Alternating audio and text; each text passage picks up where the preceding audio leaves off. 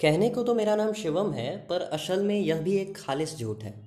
वैसा ही झूठ, जैसे सूरज पूरब से उगता है और पश्चिम में अस्त हो जाता है।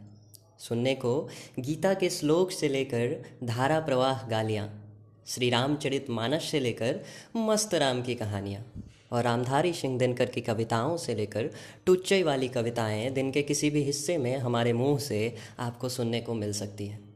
खाने को जूता जैसे स्वादिष्ट और डोसे जैसे घनिष्ठ व्यंजन बिना किसी लंबी प्रतीक्षा के खिला ही सकते हैं। पीने को गुस्सा और गर्म पानी पीते ही रहते हैं। जानकारी किसी चीज़ की नहीं है और ज्ञान हर विषय पर पेलने की क्षमता रखते हैं। कहानियाँ बहुत पसंद हैं। इतनी कि रोज़ कहानी बनाते रहते हैं। कढ़ाई हमेशा जूठी ही रहती है और उबाल के बनाने पे कुकर भी जूठा हो जाता है। सीधी बात कहना नहीं आता, इसलिए बातों की जलेबी बेचते हैं। नमकीन जलेबी।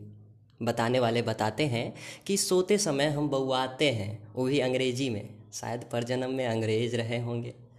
चेहरा बदसूरत है और अक्ल तो माशाल्लाह पूछो ही मत।